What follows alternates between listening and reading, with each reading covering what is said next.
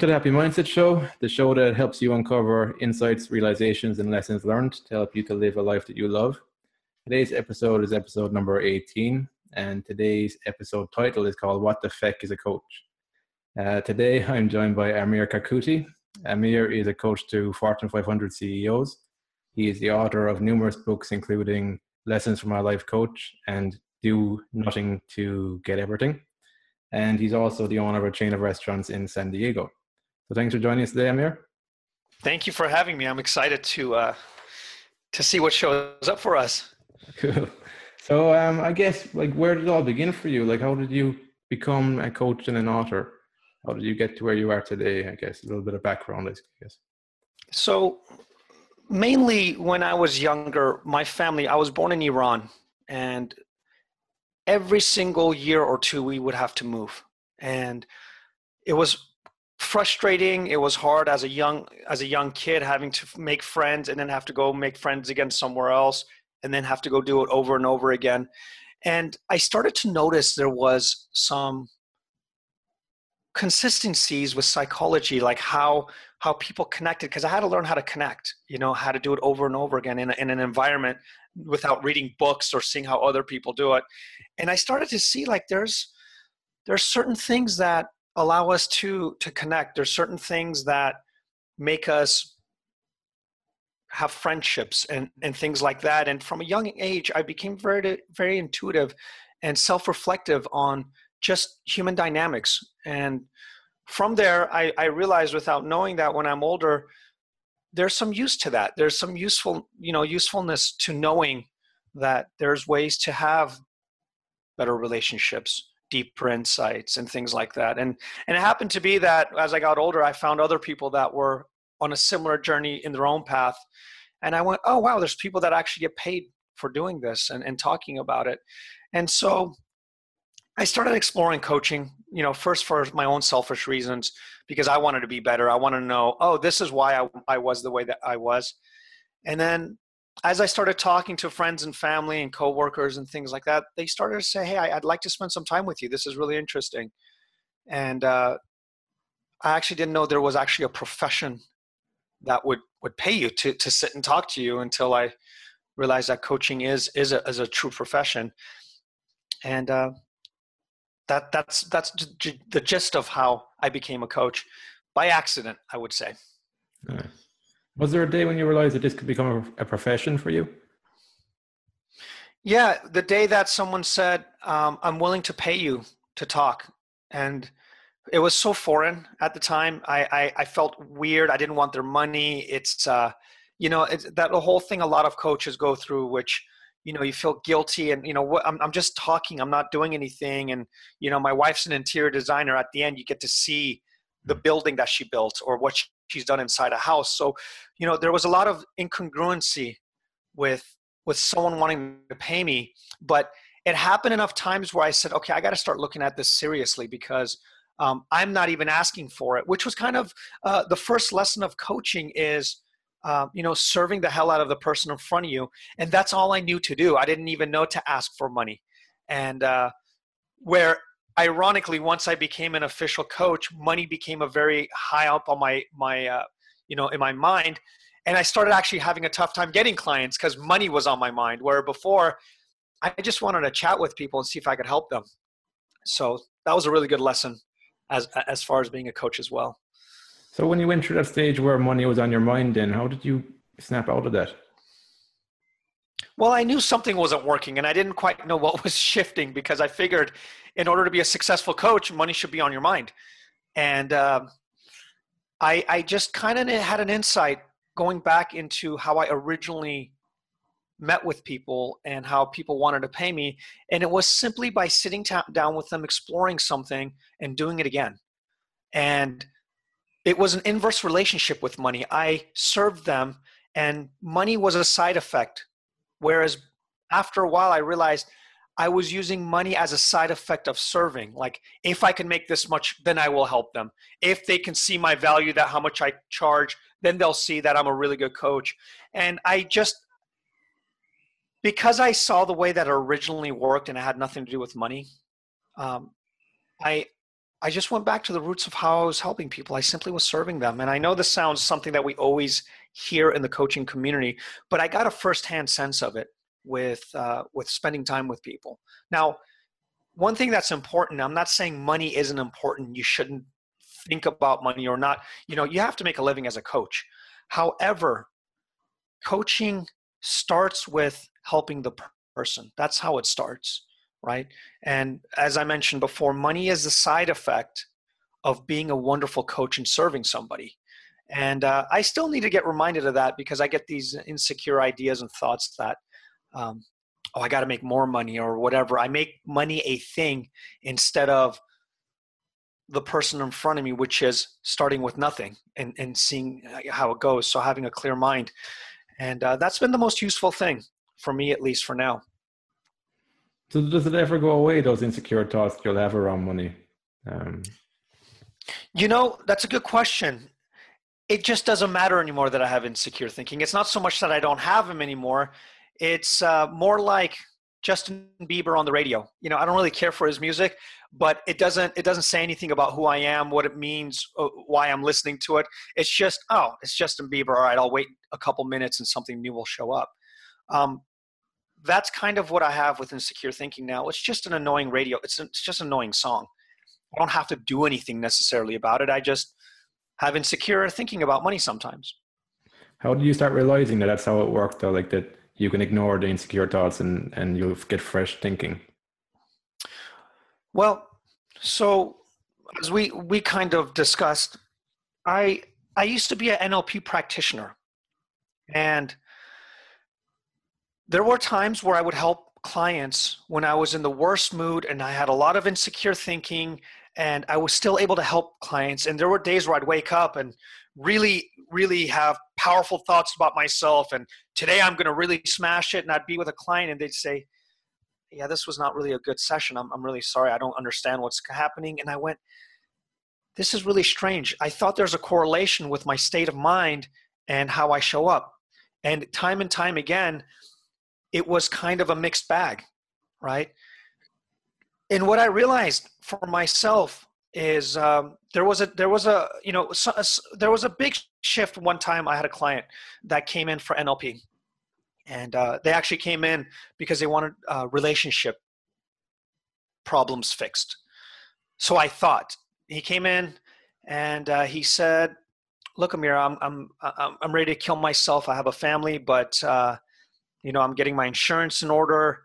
And I had no answer. I was terrified. And I was like, oh my God, I hope he doesn't do it on my watch or what, you know, I, I just, it was not my, it was not, it was above my pay grade. Right. So I decided I'm not going to be a coach in that moment and I'm just going to be someone that listens. And I had an insight, you know, I, I talked to him in real time without any preconceived strategies and tools or whatever to fix the guy. I just sat and listened to him.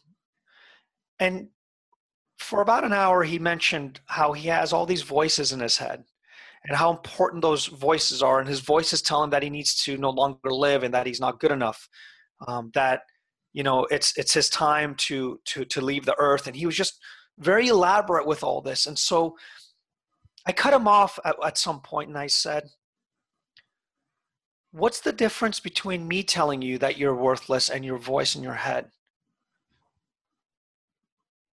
and he and he said well the voices in my head seem a lot more real and we just explored that i said you know j- just to see and eventually after a certain amount of time he started to see that the voices may sound real because they're coming in their head but their voices nonetheless. He doesn't have to listen to a telemarketer when they call and say, you need to buy this product, or a commercial that says, you know, buy my toothpaste, it'll be the best one.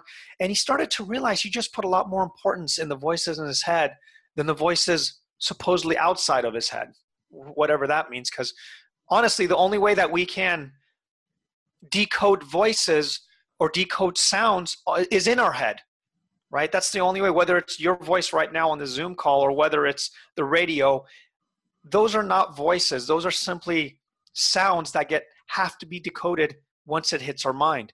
And he got a glimpse that in actuality, there is no true voice that needs to be heard. And the only constant that he realized in that moment was that he can always be aware of which voices to follow or not. And his awareness is what he started to pay attention to, not what he's aware of. And that made a huge, you know, shift for him and for me. That was a day that, which which we can discuss, is that the best coaches that I've worked with no longer became coaches. They became a part of me and we we looked at our our journey together, which is very interesting because when you hire a coach, for me, I thought I'm hiring coach because they know something I don't.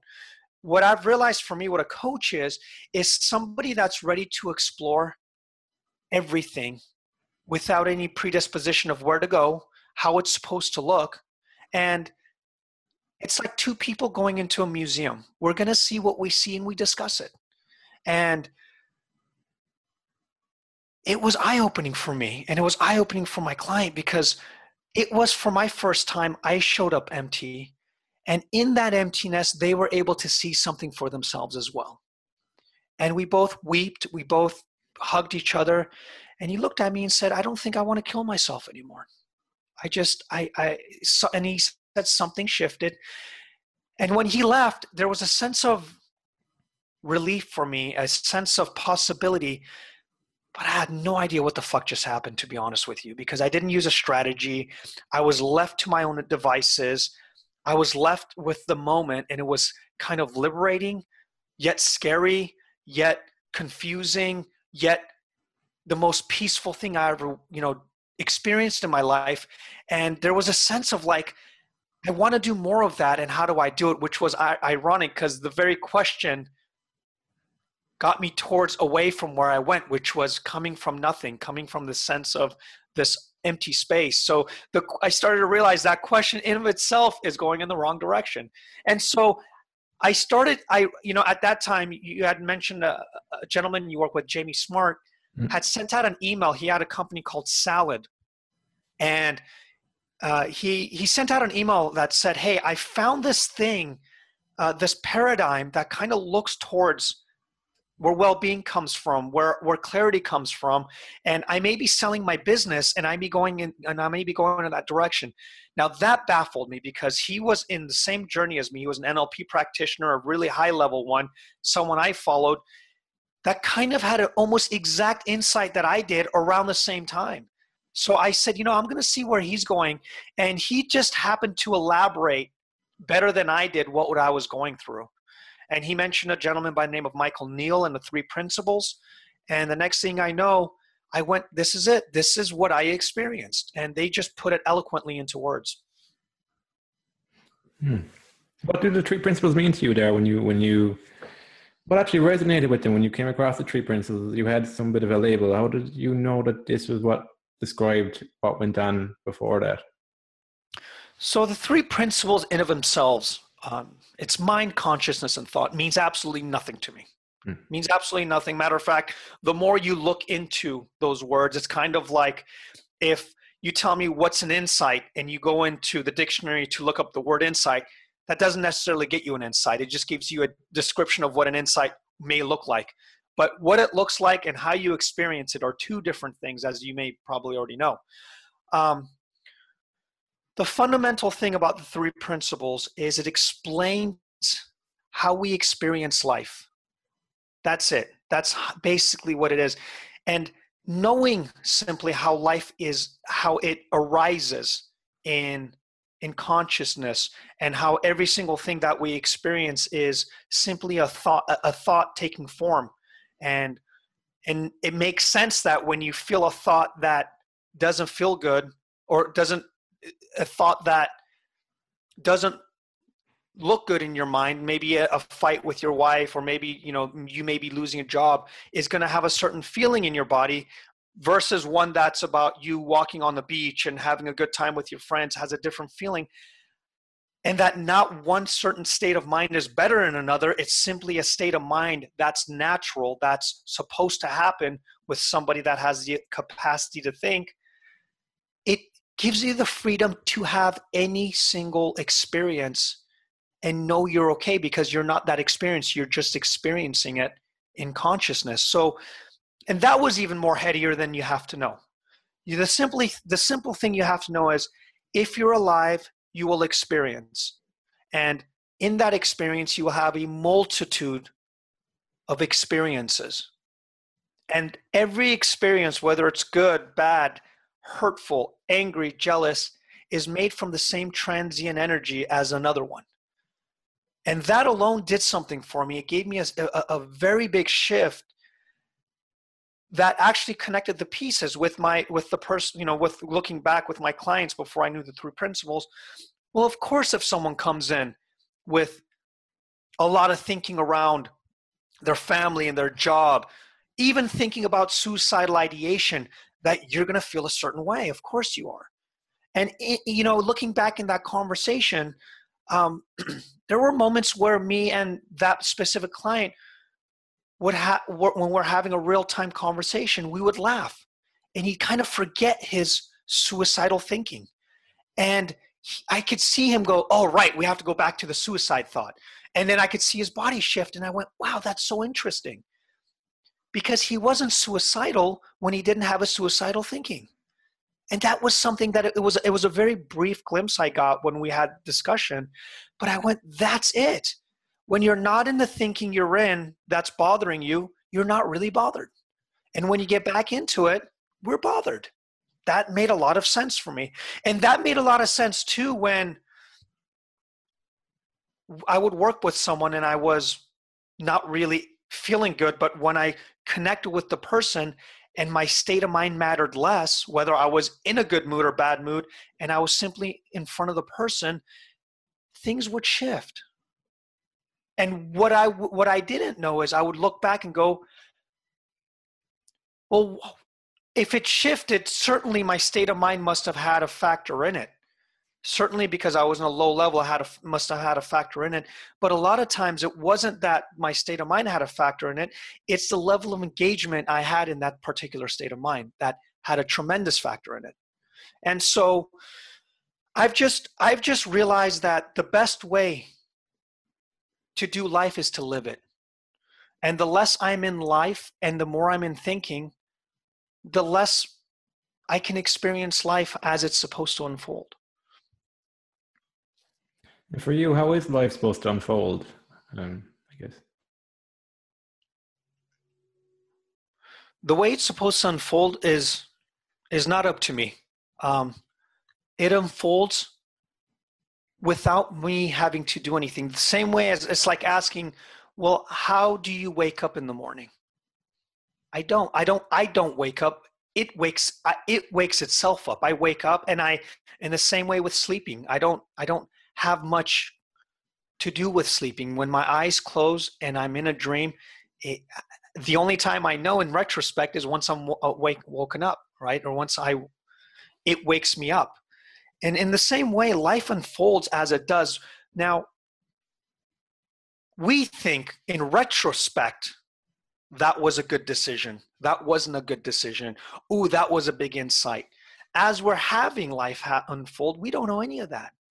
And so it's kind of funny to me now when we put so much emphasis on what the future should look like, when in reality, all the good things that has happened, all the bad things, all the amazing synchronicities, we couldn't have imagined, but we can see its importance just simply in retrospect, which gives us a lot of freedom to live in this moment, which gives us a lot of freedom once we realize that as we are talking, Dennis, in this moment, life is just simply being created. It's being created right in this moment. So, what a strange thing to limit it to. Well, this is how it should go. This is what it's supposed to look like, which is ironic because I wrote a book called "Lessons from uh, Lessons from My Coach," and one of the things I used to, you know, and a lot's changed since that book. One of the things is looking for kings and queens, right? That was the thing that I really looked at. But while I was looking and creating kings and queens, I missed so many other gifts of princesses and and the child inside and the person that's that's uh, recovering from drug and alcohol that i'm working with now that are angels but i missed that because i was looking for something that i made up right? And so now any conversation has the possibility of being the most amazing conversation possible. Any connection could be the most important connection in this moment by simply allowing myself to to open up to that possibility without giving it a label giving it a meaning giving it whatever it is. Because as life unfolds it gives us the meaning it needs to. And it's a different conversation at that point. What do you think about meaning? Like i've seen that in my own life when i attach meaning when where there isn't it, i get into trouble how yeah. would you? How do you approach? Uh, I suppose the meanings that we have attached to things. So I work at a recovery center. I don't have a background in recovery. I'm not an, uh, a recovering addict, or I'm not a therapist or counselor. Um, the first day I went to the group, they just literally threw me in and said, you know, here's your group. And uh, I mean, there's a little bit more background because I what what had happened is I spoke to one of the therapists about what we're talking about and he had an insight and he said can you do what you did with me in my recovery group? So i had an in right? But i was terrified. I went in there and i looked at the group. There was about 30 people that are that are addicted to heroin crack cocaine marijuana alcohol gambling whatever you you know whatever you want to whatever you name um, name it they were they were in the room. And immediately i froze because i went oh my god what am i going to talk to people about drug addiction when i've never had it? I don't know and don't have anything. So i i immediately said look i'm i'm very very sorry folks. I have to i have to admit something. I don't have a background in recovery. I don't have a counseling degree. I don't know anything about the drugs you have taken. And i have to say that i walked in here as if i was going to save you guys from your addictions. But what i do know to be true is that you're a human and you struggled, and I am a human and I've struggled. And from that point of view, we are not that far apart. So today you can take the day off from from being an addict, and I'm going to take the day off from being the person that should know what to do to fix an addict. And today we're simply going to talk as people, as people that have struggles, but as people that can also be successful in a journey together. How does that sound? And at first, when I said that, I thought they're going to laugh and go, oh my God, here we go. That was a really cool. And they said, many of them said, this was the first hour I didn't have to be an addict. This was the first hour someone saw me as a human. Someone saw me as simply a person that's may have had a blind spot. And they got insight simply by me showing up with nothing of a label, nothing of who they are or who I am, but simply a dialogue with another person. And for so many years, by having a label of, I'm a coach, I'm someone that's going to help people, I was hindering myself. Because when we put a label in front of us, it's just another wall from being farther away from the person that's in front of us. Because the person that's in front of us is simply a human, an amazing human being and a, a being that is able to to create moment to moment that has a capacity to have a new thought moment to moment, a capacity to see an insight that they didn't see a moment ago. Now, whether you're an addict, whether you're a client, whether you're a wife, whether you're a husband, whether you're somebody that's lost a job 10 times, it doesn't matter. That capacity does not change.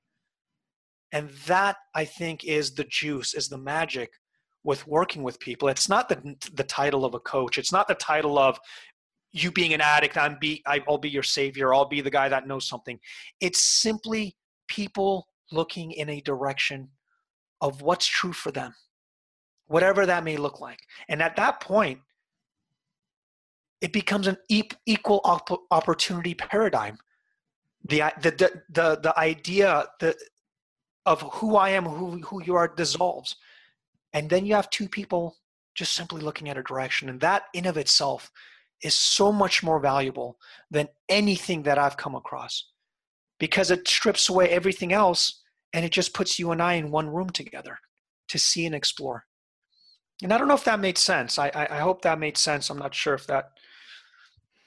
Yeah, it does make sense. It's like, I think what does get in the way is when we label things. And another thing as well is credentials. Like before I started looking at this thing as well, I was like, how could I coach somebody if I've got no credentials? But then I started seeing it's more about having a real conversation and allowing whatever occurs occur and uh, to help people to move forward because a lot of the time we just get stuck in our thinking about who we are and what we can do and stuff. Whereas when you can create a space for somebody to, to actually just talk and see what's limiting them, I don't think you need a credential for that. You just need a pair of ears and actually listen to somebody. Yeah, and you hit hit on a great point because it was kind of ironic to me. Um, we were going to help other people with their limitations, but we came in with our own. With well, do I have enough credentials? the irony of that, right, is we're trying to show them the illusionary nature of what we, what we created. I'm a bad father. I, I, do not do good or well or amazing at work. Can you fit, you know help me? And we we see where their blind spots are. Usually an illusionary idea of uh, or identity they've created. Yet I have so many coaches saying, "How can I have enough credibility to tell them that what they're making up is made up?" In other words, they're saying, "How can you fix my made up illusion and make it better so I can tell them that their illusion is not that true. And it's kind of comical. I woke up to that one day. I said, Oh my God, this is hilarious. What it turns out is the less you see, or the more you see that the idea of a coach and credibility and all that is made up, the more opportunity you'll give your client to see that what their experience is is typically made up as well that they've believed so so truly that now they think they need a solution for something they made up in the first place which is all a coach will simply do right? We simply show that the problems that are created don't need a solution if they are seen for what they're actually worth or what they're made of which is typically a thought mm. most of the time. An identity that was created in thought most of the time. This label, this this thing that we need to be or don't have or don't need or do need. And the more we look into that specific thing right? Just like my the my client who uh, who thought he needs to listen to those voices right well i have voices about what a coach looks like right i just don't care anymore and he got to see the nature of that too now you know, to bring this story full circle with that client, you know, months later, I asked him, well, you know, how are you doing?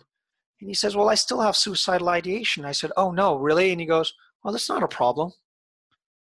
And I said, well, how's it not a problem? He goes, well, I have suicidal thoughts, but I also have thoughts of eating a sandwich.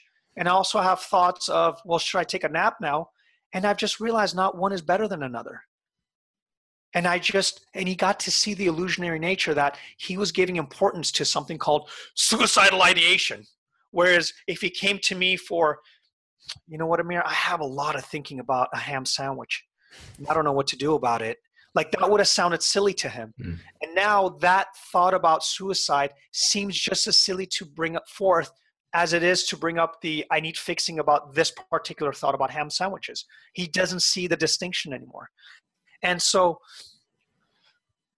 that's how I feel about about about coaching now is it's so much more liberating to not be the coach and not have a client but to have two people on a call and look at a direction whatever that shows up.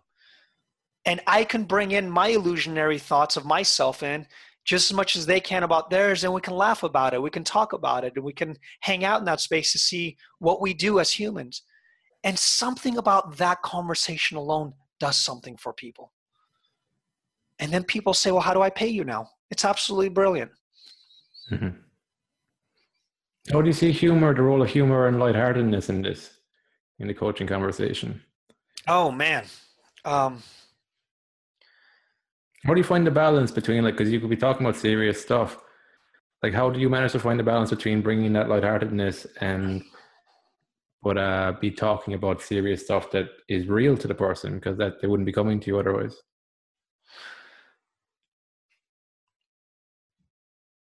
seeing how illusionary that real thing looked like a moment ago typically lends people to laugh hysterically which i don't know if if if if god had a sixth sense of humor and he likes to put you know us into these situations where they look extremely tough.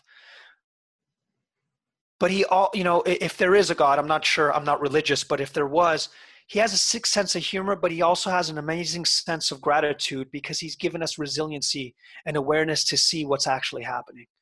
And so it's not so much that i put humor into the coaching conversations it's that behind the illusionary nature of thought when we see who we truly are that we have this resiliency this sense of connection with with the world and each other it becomes so funny to see how much time we invested in a particular thought it really does you know when we look back and we go oh you know i have a fight with my wife and an hour later i go oh my god i said some really bad stuff and i go back and say honey um, you're not as bad as I thought. Sorry. And we can laugh about it at lunch, you know, or we go back and have dinner.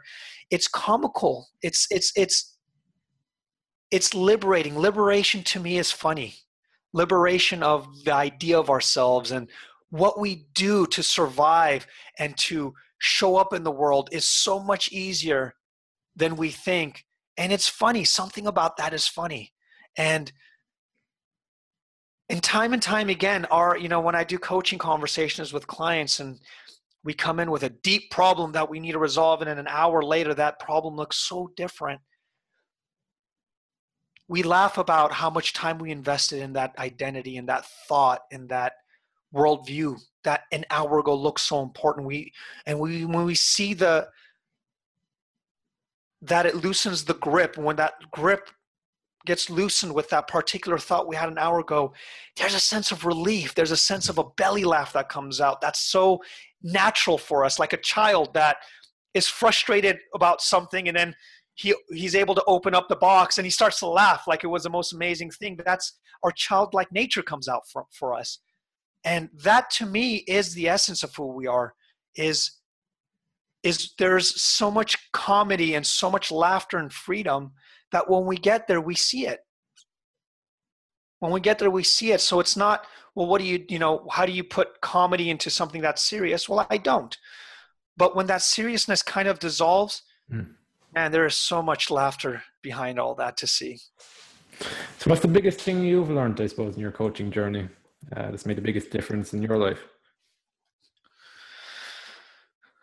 The biggest thing that I've learned as a coach, that's a really good question.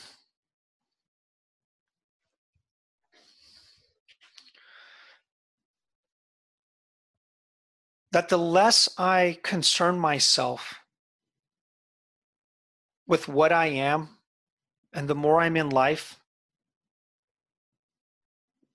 things show up as they need to.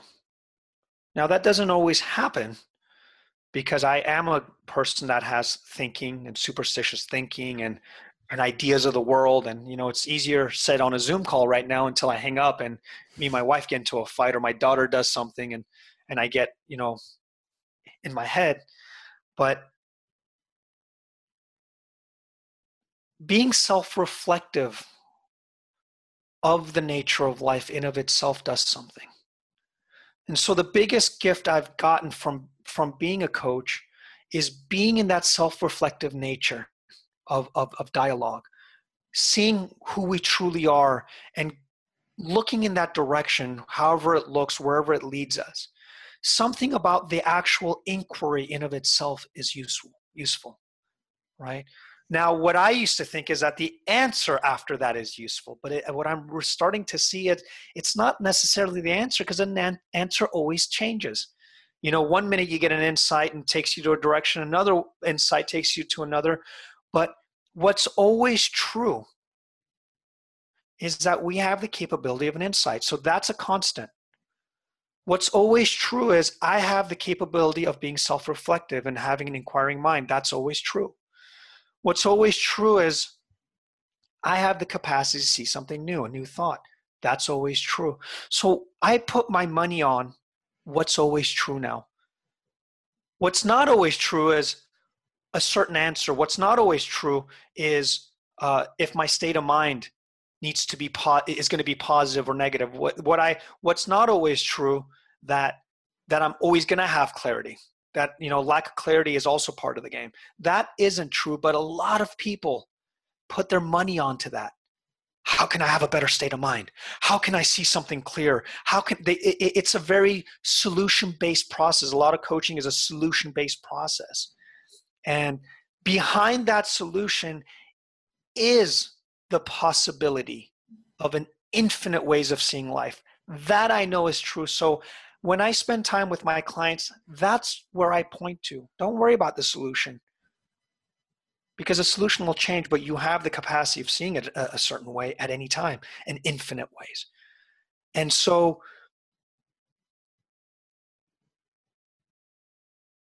self inquiry, being able to see that you are able, you have a capacity that to me has been the biggest gift of coaching and i and having enough spending enough time with with clients time and time again whether they have used me or not whether the call was fruitful or not i guarantee you 2 days from now they will always see something different guaranteed whether i was a good coach a bad coach. So that i know to be true that we are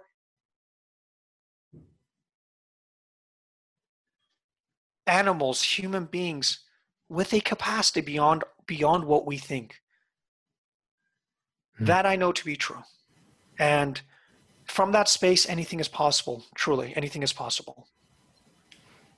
You said human spirit, I think. Yeah, there's a lot of. Yeah, there you go. in And human spirit. Yeah. But the so the writing actually I want to touch on because you're an author of a numerous books. So like, how did you get into writing? Was it something you always wanted to do, or was it a medium you found useful to get your message out? Well, at a young age, I was told I, I uh, you know, English was my third language. And I was told I, am always going to have difficulty writing because uh, my translation would go from Farsi first and then to German at the time and then English. So it was really scrambled. And uh, I remember my teacher telling me that you, are going to have a really tough time. And uh, looking back i just didn't buy into that. I just didn't know that that was something that was important to to really value. Like like we're talking about mm-hmm. that idea that i wasn't going to be a good writer just didn't make sense to me. I was too dumb to take that into account. So i'm not a musician. I like dancing but something about writing was very uh, meditative for me. Um, i started to write for my own self and next thing I know, you know, a page, a chapter turned into a page, a page turned into a chapter, a chapter turned into two chapters. Looking back, you know, when I wrote, I said, wow, I just wrote a book. That's what happened with Lessons from My Coach. I spent time with my, my coach, Rich Litvin, mm-hmm. and I just took notes about my time with him. And every night I would reflect on, on something that he said and what, what my learnings were from it and my, I remember my wife saying, wow, this could be a great book. And that's how it came into fruition. I never intended to write books. Um, I just intended to explore and again inquire about what's on my mind and put it in you know in, in, written form and so it was kind of a backwards process it was i wrote about what what what excited me what was a lesson for me and then in retrospect it was it turned into something called a book. So, so was it kind of like you're writing as reflections, um, a way to reflect on what you were learning? Is it because I know when, with learning, when you write stuff down, it helps solidify what you're learning. Um, that's a good technique as a learner. But it sounds there that you've been you were doing it as like a way to reflect on the sessions afterwards, rather than it being you taking notes about how to do stuff. Exactly right. Right. It was a reflection of uh, an inquiry of, and uh, and it's interesting to go back and read some parts and go wow i've changed so much from certain chapters and i've changed so much of where i thought which is a really cool thing about writing too is you get to go back and see your old self and see how much you've grown and how much you've shifted.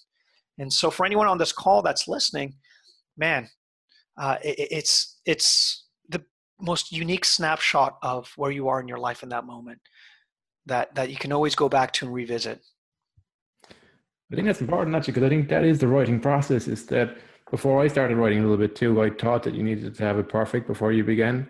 But in hindsight, now I've kind of gone. You start with where you are, and you keep writing just for the sake of it, and you gradually you see in hindsight that I've got better at expressing myself. Yes. Creating a narrative and stuff. I didn't know that before. I thought I just presumed you have to have perfect grammar, perfect way of describing things to become a writer. But I think the way it actually works is you get stuff out out of your head onto paper, and over time you become a writer from doing that. Yeah, you don't become perfect from learning all that. You you become perfect by doing the thing. Hmm. That's exactly right. It's it's uh, it, it's it. You know the the the biggest thing I will tell you is so many people tell me, so you've written five or six books. I don't remember how many, but you know, what did you first do? What what programs did you use, and what editing software? Who's your editor? And I just went, man, you have a lot of thinking around simply writing. Like, just I just got on a keyboard and I said, honey, give me an hour. I'm to type something, and she, and, uh, and people would say, well, what about if you have writer's block? And I go, if I have writer's block, I have writer's block. What do you want me to do? I don't write. Like it's really that simple. There's it's not writer's block for me. It's oh I don't have much to say right now. I'll say something tomorrow. Actually, Seth Godin talked about that too. He was like, I never get talker's block, so why should I get writer's block? Exactly right. right. If I have nothing to say, you don't say anything, and if something comes out, something comes out. There's no difference. That's brilliant. Yeah. So I just you know that that extends to my life i just do shit in life some things work some things don't and I get to start over again every single time I open my eyes every morning. What a gift. Yeah, simple. I guess another question that occurs to me is there any belief that you wouldn't question that you have? Any belief I can't question. Yeah, um, you wouldn't question. The the only belief that I think I can't question is that belief in of itself.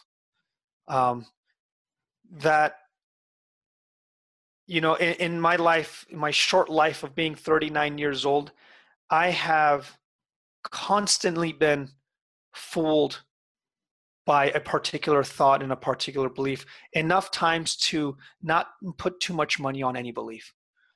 Um, so I may have a belief that's very strong and opinionated right now, but I just don't put an, a lot of money into that anymore. I used to um, you know whether it's a an idea or a paradigm but because what i've realized and discovered is that the thing that i think is real whatever that is whether it's a philosophical paradigm or an idea in of itself is simply an idea about whatever it is. It's not the essence. If i for example of who i am if we go back to who i truly am no amount of words will ever be able to describe who I truly am. Words were not designed for that kind of self reflection. If we look back in history, words were a survival mechanism, a way to communicate to say there's danger over there. You know, our evolution of being self reflective came a lot later. Unfortunately, our language didn't evolve with what we are able to be self reflective of. So, language is very useful, but it doesn't go to the core of who we are. That's something that's outside of the bounds of, of language. And that's why music, art, you know, certain, you know, certain mm. just being in nature gives us a connection that no amount of words will ever uh, will, will do justice to. Yeah, that's true. So then, uh, just to finish up, um, you have a favorite book that that would have impacted you in some way in your journey? Anything that stands out? Yeah, there, there's a couple um, that I would say. Um, any of Alan Watts's books have, have made a tr- tr- significant um, shift in my mind. Osho has. Uh, no, not one book in particular. Uh, Wealth Warrior by Steve Chandler was a huge one as far as coaching, as far as my ideas about money. Um, my most recent book that I really enjoy is uh, More Than Allegory by Bernardo Kastrup. Um, that's been really, really amazing. What's that book about? Um, he's a he's a he was a uh, he's a scientist that had an enlightenment experience in a sense, and he's able to corroborate his scientific findings uh, with his metaphysical ideas about how life works. And so it's actually very three principles esque Yeah. from a it. scientific point of view. It's very fascinating. Um, he's got a lot of stuff on YouTube. You can find him, Bernardo Kastrup. And my latest book that I really, really like that I'm reading right now as of this moment um, is, let me tell you right now, it's Luminous Life by, um, who's it by? Uh, Liberman, Jacob Liberman. Luminous Life by Jacob Liberman. He's an optometrist whose vision got fixed somehow after having you know years of having um, eye issues and not being Mhm. able to see and uh, he kind of became introspective to see how that is possible so he got into the science of uh, light and things like that and it was it's, it's absolutely fascinating so i would highly recommend that book as well Sounds interesting. So, how would somebody reach out to you or find out find your material? So my books are on um, on Amazon.